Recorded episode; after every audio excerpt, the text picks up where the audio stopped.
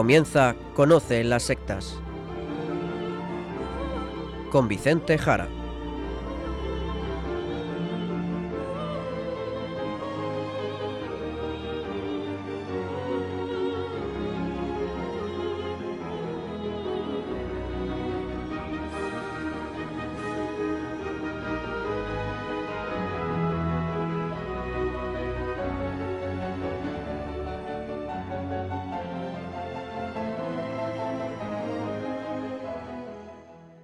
Buenas tardes, queridos amigos de Radio María. Empezamos en estos instantes Conoce las sectas, el programa de sectarismo de Radio María España, dirigido y realizado por la RIES, la Red Iberoamericana de Estudio de las Sectas. Como viene siendo habitual, quien les habla y encargado por la propia RIES para su dirección, Vicente Jara. Y también con todos ustedes, Izaskun Tapia Maiza. Izaskun, ¿qué tal? ¿Cómo va todo? Muy buenas tardes a todos. Pues estoy muy bien, gracias a Dios. Como siempre hacemos, lo primero, irnos al sumario del programa de hoy.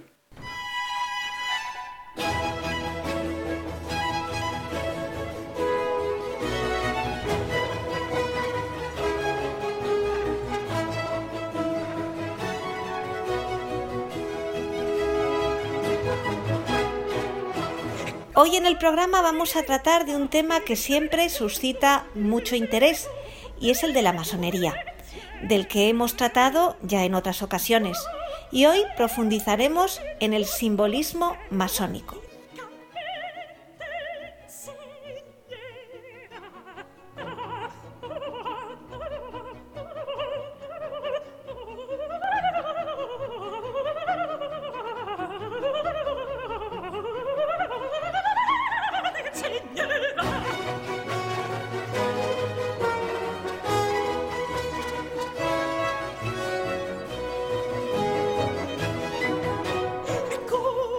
Sobre el tema de la masonería hemos tratado en varios programas pasados. Mencionar la serie de tres programas seguidos del 16 de marzo, 30 de marzo y 13 de abril de 2019, donde abordamos las sociedades secretas y las razones de su aparición, las causas de su surgimiento. Y además tratamos con cierta amplitud de los Rosacruces, tanto en su origen como hoy en día. Posteriormente, el 28 de septiembre del mismo año, de 2019, tratamos de las sociedades secretas, magia y cábala judía. Y antes de esas fechas, tratamos de la masonería el 2 de abril del año 2016, de temática más general sobre la francmasonería, así como en el programa del 29 de diciembre del año 2012, donde tratamos de la relación entre masonería y mormones. Como siempre les decimos, pueden pedir estos programas aquí, a la radio, o bien localizarlos en la página web radiomaria.es o localizándolos por internet con algún buscador. Y hoy de nuevo, pues vamos a volver a tratar de esta sociedad secreta que tantos interrogantes y preguntas genera. ¿Los masones o francmasones? Sí, se hace necesario volver a tratar de este tema y lo haremos hablando de la simbología, porque si no lo saben, si quieren entender a la masonería y de qué va esta agrupación, la verdad es que es absolutamente necesario, imprescindible, escuchar lo que les vamos aquí a contar sobre la simbología. Pero tan necesaria es la simbología. ¿No puede ser un poco aburrido, un poco rollo que nos vengas ahora a hablar de simbología masónica? Para nada, para nada, ya verán cómo no se aburren, porque no vamos a entrar en el detalle de un determinado y concreto símbolo o de otro, no, no, no, vamos a ir a los fundamentos, y así de esa forma podrán entender al completo los secretos escondidos de esta sociedad, los masones. ¿Querían ustedes conocer el secreto de la masonería? Bien, pues aquí se lo vamos a contar. Escuchen atentamente. Pues ya, entonces somos todo oídos, Vicente dispuestos a ello. Vamos a acudir a una obra fundamental de la masonería y es el llamado Catecismo Masón. Sí, sí, así se llama, Catecismo Masón. Como ven, con ciertos ribetes, con ciertos paralelismos con el catolicismo, como en ocasiones es habitual en las sociedades secretas. Es una obra no muy grande de Luis Humbert Santos, un clásico de la masonería. El autor, soberano, gran inspector general del Consejo Supremo, grado 33, para España y sus dependencias. Miembro de honor de la Gran Logia Española. Este catecismo masónico fue impreso en los años 80 en México capital, país de fuerte presencia masónica. Y para que se hagan idea de la importancia del simbolismo en la masonería, vamos a leerles de esta obra algunos fragmentos. Y allá vamos, porque casi en la primera página, como llamada de advertencia al lector masón, dice así esta obra. Hermano, no serás un masón completo, consciente, si no estudias con afición e interés los símbolos de la francmasonería. Piensa que la ciencia de los símbolos es la madre de la ciencia, de la verdadera ciencia. Es decir, es decir, solamente a través del simbolismo el masón logra su verdadera maestría, y es el simbolismo la verdadera ciencia, su racionalidad masónica. Por lo tanto, la verdad, la ciencia, lo científico, según dicen, va a venir de la mano de lo simbólico, y solamente será verdad aquello que sea simbólico. En este catecismo masónico encontramos diversas preguntas y respuestas al estilo, como no, de un catecismo, y entre ellas encontramos la siguiente. ¿Son muchos los símbolos que venera la masonería? La ciencia de los símbolos es la madre de las ciencias y el lenguaje de la francmasonería. Los símbolos masónicos, derivados de los símbolos primitivos, fueron aplicados al arte de construir desde el origen de este mismo arte. El simbolismo, por lo tanto, aparece como lenguaje de la masonería, como ciencia, más aún, como madre de las ciencias, como la verdadera ciencia, antes decía. Pues profundicemos un poquito más y leamos algunas preguntas y respuestas de este catecismo masón. En síntesis, ¿qué es la francmasonería? Puede definirse así. Es la ciencia de la moral velada por alegorías e ilustrada con símbolos. Y como la alegoría no es más que el símbolo oral, de ahí que, en resumen, pueda dársele la siguiente gráfica definición.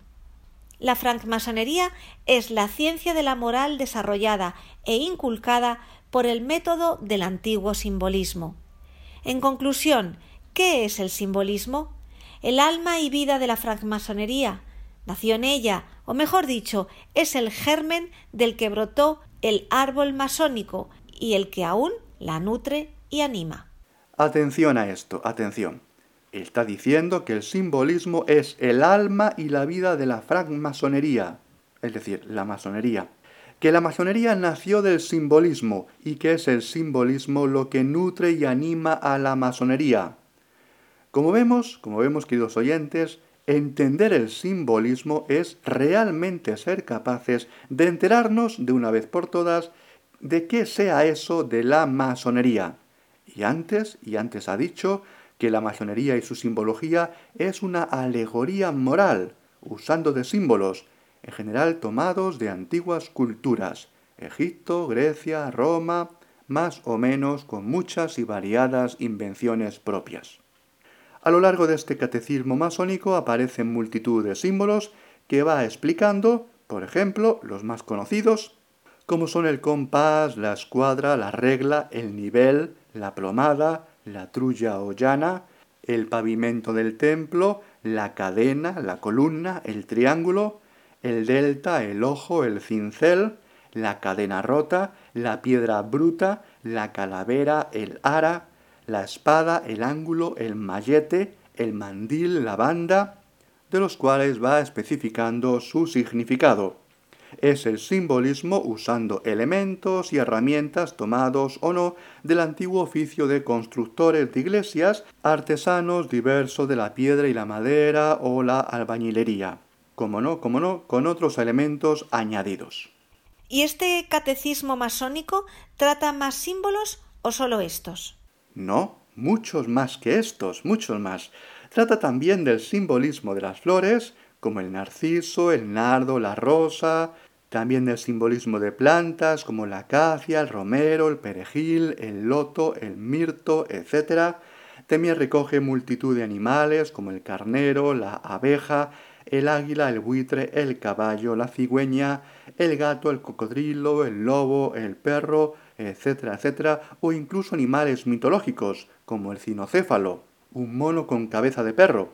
También esta obra recoge el simbolismo de los diferentes colores o de los diferentes números principales, o de las palabras, palabras especiales dentro de la masonería, las cuales tienen sus diversos toques, toques o expresiones con las manos, y entre ellas menciona la palabra cubierta, la palabra de honor, la palabra de circunstancia, la palabra de orden, la palabra de reconocimiento, la palabra de pase, la palabra de semestre, la palabra general, la palabra particular, la palabra incomunicable, la palabra misteriosa, la palabra sublime, la palabra sagrada, la palabra vulgar, la palabra secreta, etcétera, etcétera. Todas ellas fundamentales y en especial la llamada palabra perdida, tan importante en la masonería. Vicente, todo este simbolismo que parece tan fundamental en la masonería, ¿para qué es? ¿Para qué es todo esto? Pues todo este aluvión, todo este chorreo de símbolos es para un fin, para un fin, que también viene expresado en esta misma obra y es el siguiente. Simbolismo, estado primitivo de la lengua filosófica en la cual los dogmas sólo se hallan expresados por símbolos. ¿Para qué? Para representar grandes verdades y máximas regeneradoras. Lo que queremos mostrar aquí es la absoluta importancia del simbolismo dentro de la masonería, es más, su casi identificación. En el simbolismo, dicen ellos, reside la verdad, la ciencia, la moral, aquello que ayuda al masón a progresar, a regenerarse. Todo es simbolismo. Tal y como dijo el masón don Javier Otaola del Supremo Consejo Masónico de España, grado 33, y lo citamos recogiendo estas palabras de una de las obras del miembro de las Ríes, el sacerdote don Manuel Guerra Gómez, el mayor experto español en masonería, pues dijo así Otaola, el símbolo en masonería es el propio mensaje. Muy interesante esta frase. ¿Cuál es, por lo tanto, el mensaje que transmite la masonería? Pues ya lo tenemos, es el simbolismo. Y cuidado, y cuidado, porque esto tendrá muchísimas consecuencias, porque si lo simbólico es la ciencia, la verdad, el lenguaje, el mensaje, la moral, la masonería lo que hace es una construcción de la realidad basada en sus propios símbolos.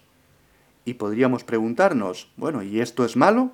Pues les recuerdo lo que era un símbolo, porque un símbolo no se basa en la realidad, ni en la concomitancia o cercanía con aquello que designa. No, no. El símbolo es siempre convencional. Es decir, la masonería, los masones pretenden instaurar un mundo donde la ciencia, la moral, la vida se basa en los símbolos, los cuales son inventados, son fruto de convención, una convención dada por ellos mismos, los masones, en sus logias. Pues ahora, ahora seguidamente, en un rato, desarrollaremos mucho más esto que acabamos de decir. Escuchamos a Mozart, el Requiem de Mozart, concretamente Confutatis Maledictis.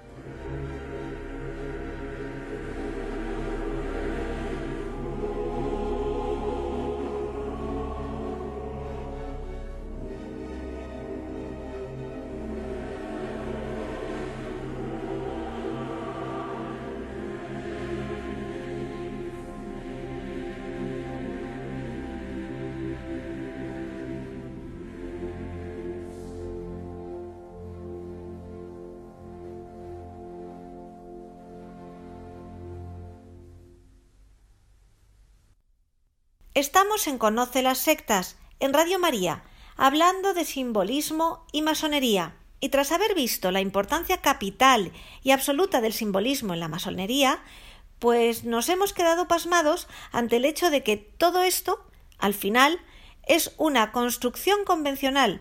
Los símbolos son una convención.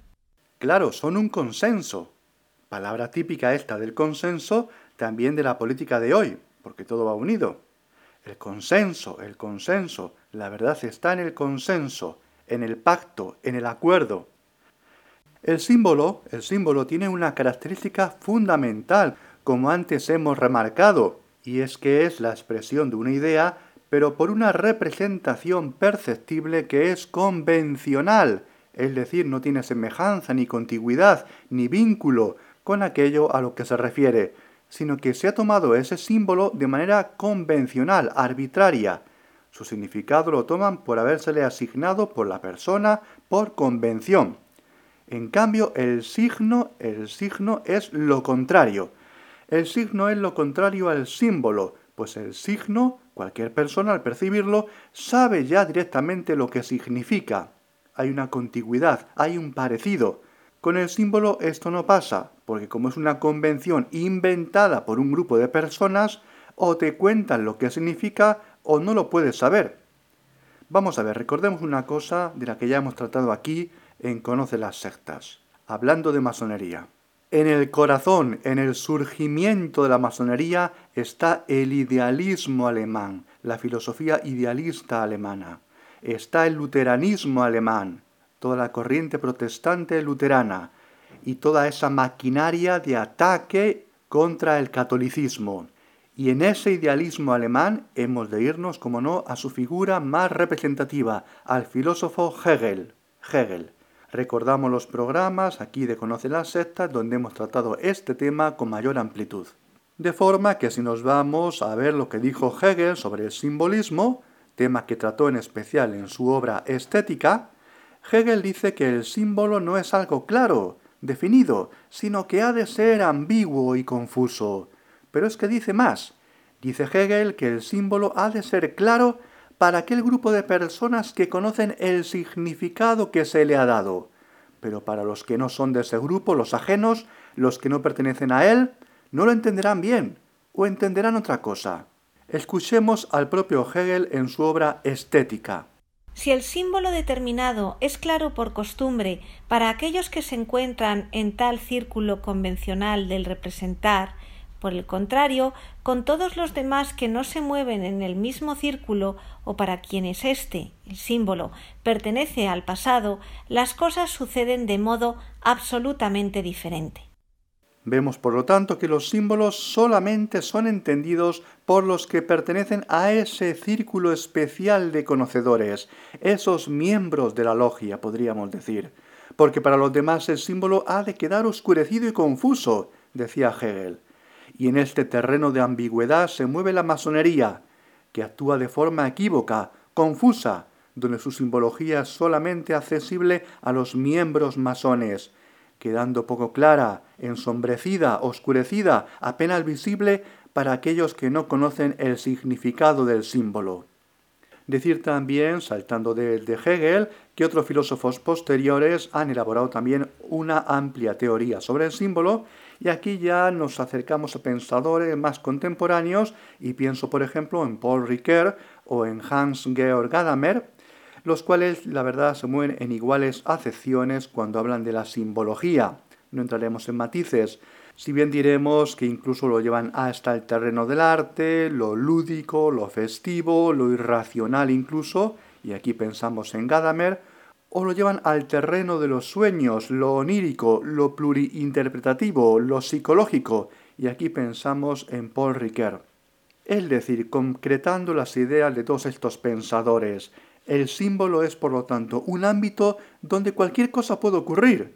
La fiesta, lo lúdico, el sueño, lo psicológico, lo inconsciente, donde la realidad puede volverse un sueño, o mejor incluso una pesadilla, donde dos y dos pueden ser diecisiete.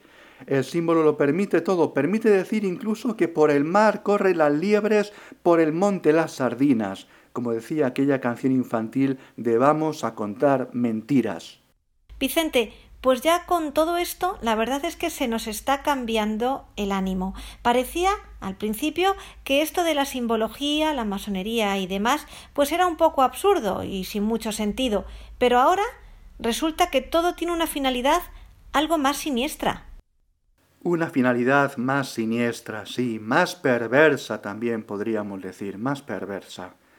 Conocer la simbología, decimos, repetimos, es conocer a la masonería, porque masonería es, como vemos, convencionalismo.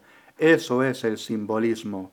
El simbolismo es afianzarse no precisamente en la verdad, ni en la realidad, en lo que las cosas son, todo lo contrario, es levantar el edificio de la logia sobre un convencionalismo arbitrario, un relativismo. Para el masón no hay verdad, es lo que la convención diga, es lo que diga la logia masónica. Por eso ante la pregunta de quién entonces dice lo que son los símbolos, porque ya que son convenciones, habrá alguien que tendrá que dar su significado. Efectivamente, cómo no, pues ellos mismos, los masones, son los que quieren interpretar el mundo dando significados nuevos a las cosas. Por eso, como ya dijimos en otros programas, la masonería también es magia, es querer construir el mundo desde la magia de la palabra, la magia del simbolismo, la palabra, el conjuro que crea y recrea. Como antes hemos recogido, los masones afirman que el simbolismo es la ciencia, la madre de las ciencias, es también la moral, el lenguaje y el mensaje. Y es lo que está pasando hoy en estos días en el mundo occidental, donde los políticos de corte masón, de orientación idealista, como ya explicamos en pasados programas sobre este tema, quieren resignificar la realidad, lo que es ser hombre o mujer, el matrimonio incluso, ser varón y mujer, quieren resignificar el sexo o la familia. Por lo tanto, sin otra norma y criterio más que lo que ellos dicen, ellos definen lo que es verdad y lo que es mentira, según arbitrariedad, según la logia lo diga. Pero los masones Dicen que son muy tolerantes, que siguen el espíritu de libertad, igualdad, fraternidad de la Revolución Francesa, ¿no? Vamos a ver, esa, esa es una de las mejores campañas de propaganda de toda la historia. Eso de libertad, igualdad y fraternidad. Vamos a ver, nada de eso, nada de eso existe en la masonería. Y tampoco en la Revolución Francesa, que fue realmente una barbarie y una salvajada de crímenes y de asesinatos. Por eso mismo buscaron a un sádico, a un sádico como Napoleón Bonaparte, para intentar parar toda aquella borrachera de fechorías y de homicidios. Vamos a ver, digamos una cosa. Los masones, los masones suelen repetir que los católicos pueden pertenecer a la masonería, lo cual es falso, cuidado, lo cual es falso. Un católico no puede ser masón, y esto ha sido multitud de veces advertido y sancionado por la misma Iglesia católica, no es posible ser masón y católico, ¿eh? por mucho que lo digan los masones. Porque vamos a ver, vamos a ver realmente lo que dice un masón sobre este tema. Y vamos a irnos de nuevo al catecismo masón, porque allí leemos lo siguiente. La francmasonería no cierra las puertas a los católicos, pero los quiere limpios de supersticiones y tan cuidadosos, por lo menos, de lo que el hombre debe al hombre como de la salvación de su alma. Es decir, es decir, que el católico puede ser masón, pero si deja de creer en los milagros, si deja de creer en que la Virgen María es virgen, si deja de creer en que Jesús es Dios encarnado, si deja de creer en la resurrección, etc. Todo eso que un masón dice que son supersticiones. ¿Y en qué se queda entonces el catolicismo? Pues se queda en que Jesús era un buen hombre, que quería a la gente, que decía palabras bonitas, que les ayudaba a ser buenas personas, les hablaba de paz, de solidaridad, etc. Vamos, lo que para muchos católicos lamentablemente se ha convertido su fe cristiana. Pero ahí ya no hay catolicismo, ahí ya no hay catolicismo. Y decía también, tal y como nos ha leído Izaskun, lo siguiente, la francmasonería no cierra las puertas a los católicos, pero los quiere limpios de supersticiones y tan cuidadosos, por lo menos, de lo que el hombre debe al hombre como de la salvación de su alma. Atención a esto último. Es decir, La masonería quiere además que el católico piense además que eso de salvarse no se lo debe a Dios, a Jesucristo, a la gracia divina, sino a Él mismo, a Él mismo. Terrible error, terrible error, porque el hombre no se puede salvar a sí mismo, no puede alcanzar su plenitud, su felicidad. Eso es un error gravísimo, pero eso es lo que pide la masonería a los católicos, que tan tolerantemente dice que pueden entrar en la logia masónica. Esa es la tolerancia masónica, esa es la fraternidad de los masones, su libertad, su igualdad. Solamente si eres como ellos, te dan libertad, igualdad y fraternidad, y te toleran solamente si piensas como ellos. Por eso también leemos en esta obra masónica que estamos comentando con amplitud, porque allí se dice esto otro. Y aunque la masonería no es una religión más ni sus templos son iglesias, es algo más que eso y algo muy por encima de eso. Si pensamos que la verdadera Iglesia se encuentra doquiera que una mano se tienda para ayudar a un semejante y que ésta es la única y verdadera Madre Iglesia que existió, existe y seguirá existiendo indefinidamente. ¿Lo ven? ¿Lo ven? La masonería quiere convertir la Iglesia católica, o por extensión todo el cristianismo, en una moral, en ser buenos, en ser buenos ciudadanos, buenas acciones, en una ONG.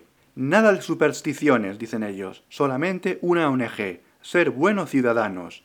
¿Les suena, queridos oyentes, estas intenciones de la masonería?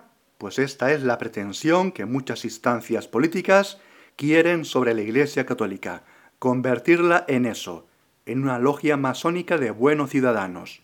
Y por eso, y por eso, cuando los masones, por ejemplo, hablan de la Biblia, dice lo siguiente, y lo recogemos de nuevo de este catecismo masónico cuando habla, atención, del simbolismo de la Biblia. Sí, sí, del simbolismo de la Biblia, porque también quieren resignificar la escritura. Dice lo siguiente. La Biblia, que es el símbolo de la verdad. O sea, que la Biblia ya no es la palabra de Dios para los masones, es un símbolo de la verdad. Pero leída la Biblia como historias morales sin contenido de historia de salvación. Dios, el Dios simbólico que adivina y siente en su ser toda criatura, está también en nosotros representado sencillamente por la letra G. Y dicen que Dios es un Dios simbólico, la letra G. Y dicen los masones que ese Dios simbólico está en cada uno, es la chispa que cada uno siente en su interior. Tú eres Dios, te dicen los masones, un Dios construido por el ser humano, el Dios simbólico, el Dios simbólico, toma ya.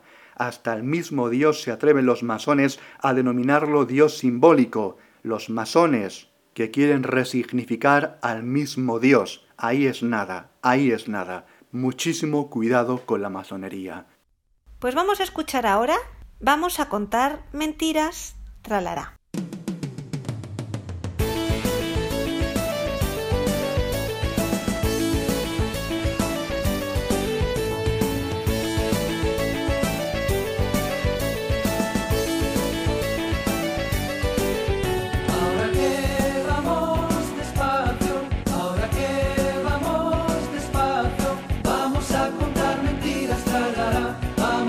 Vamos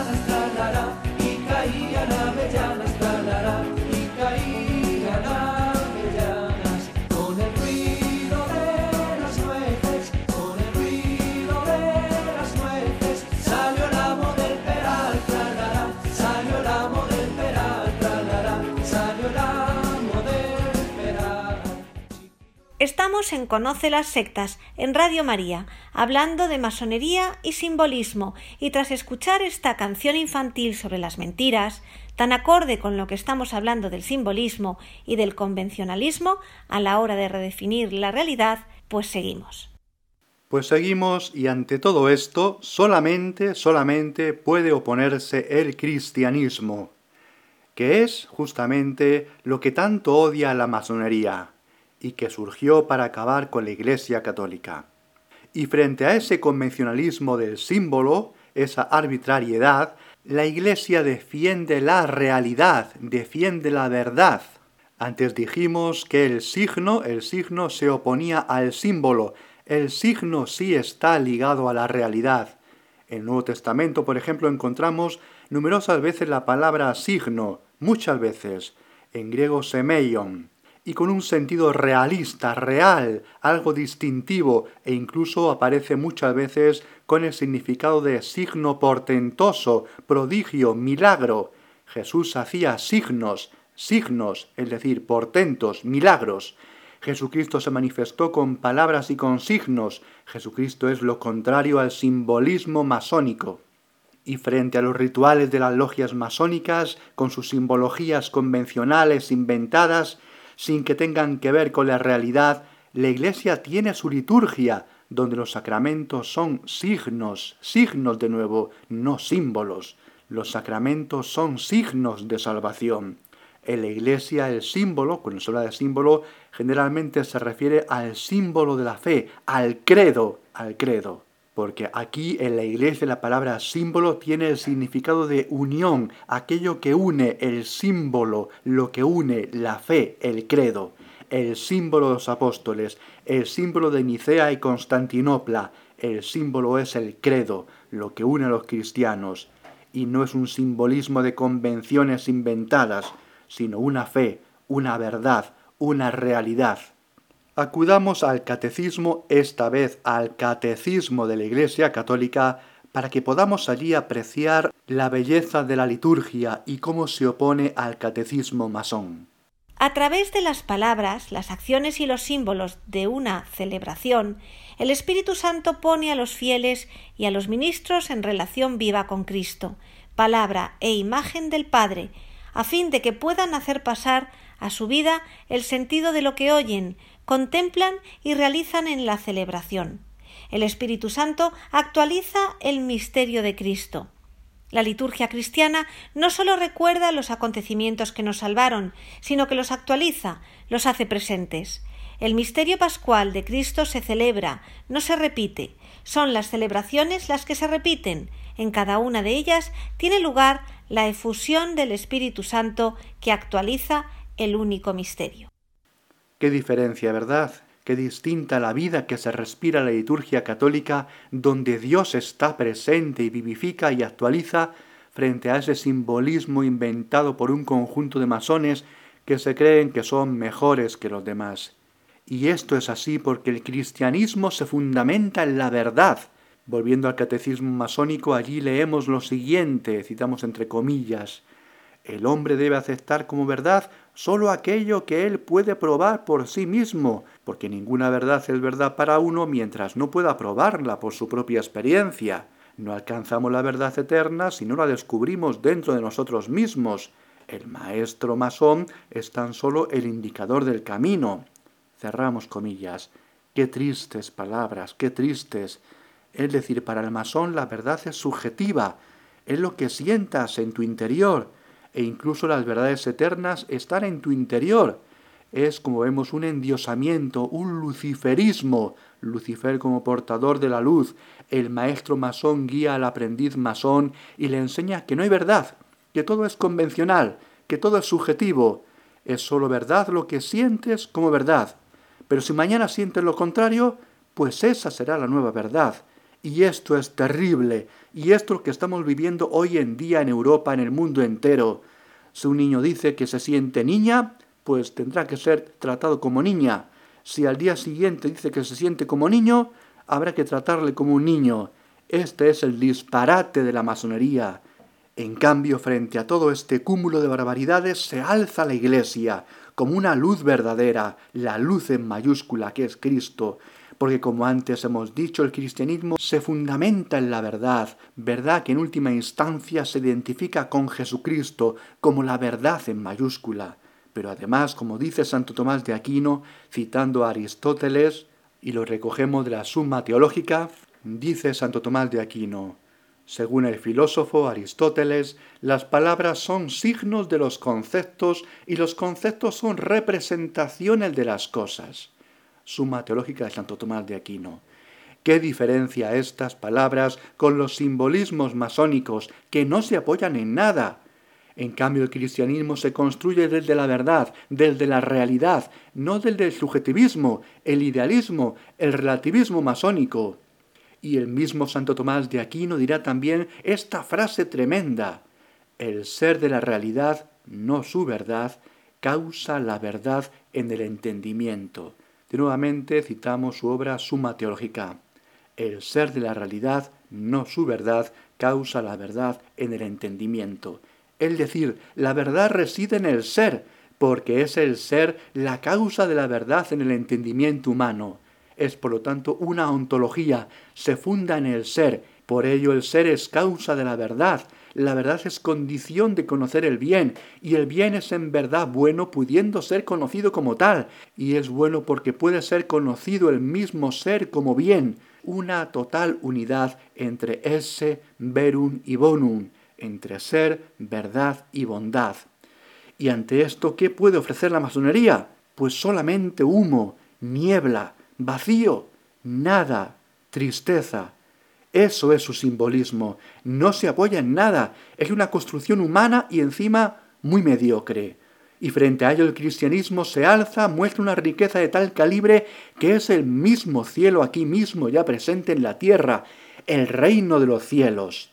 Y así comparando ambos, este cristianismo que es la raíz del edificio de Europa y que nació en Asia, en el cercano Oriente, que se extendió tempranamente por África en sus primeros momentos y de ahí al resto del mundo, este cristianismo, que es el fundamento de nuestra civilización, solo puede ver a la masonería su relativismo, sus mentiras vestidas de símbolos, sus convencionalismos de salón, de logia, sus relativismos y subjetivismos, sus idealismos, su irracionalismo como una plaga, como la luminosis, la enfermedad, la luminosis como desintegración del hormigón del edificio de la civilización, las termitas devoradoras de la madera, la cizaña plantada por el maligno en el mundo. Eso es la masonería. Así que masones que me escucháis, Dios os permite, os permite que no seáis arrancados como la cizaña del todo de su viña. Os está dando tiempo para que os convirtáis, os convirtáis a Jesucristo en Él está la verdad, la salvación, la felicidad.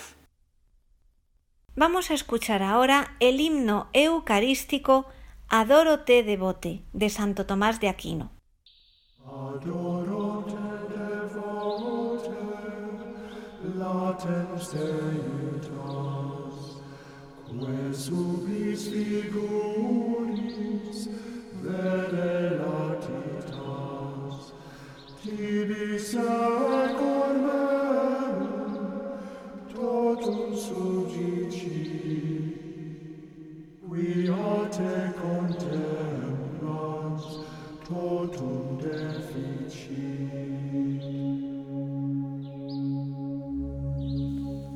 Y ya en el final, como siempre, les recuerdo nuestro correo electrónico y las tres páginas web. El correo electrónico es conoce las sectas arroba radiomaria.es. La web de la RIES, la Red Iberoamericana de Estudio de las Sectas, es www.ries-sectas.tk, donde podrán suscribirse al boletín semanal de manera gratuita. La dirección del blog de la RIES es www.info-ries.blogspot.com. También pueden leernos dentro del portal de noticias religiosas de Infocatólica, cuya web es www.infocatólica.com. Y si alguno de ustedes, queridos radioyentes, desea alguno de los programas de Conocer las Sectas, para ustedes mismos, para un familiar, para un amigo, como un regalo, ante una necesidad de un tema aquí tratado, por la razón que sea, pueden llamar al teléfono 91 822 80 10. Lo repito, 91 822 80 10. Muchas gracias y buenas noches de parte de todo el equipo. Hasta dentro de dos semanas, si Dios quiere.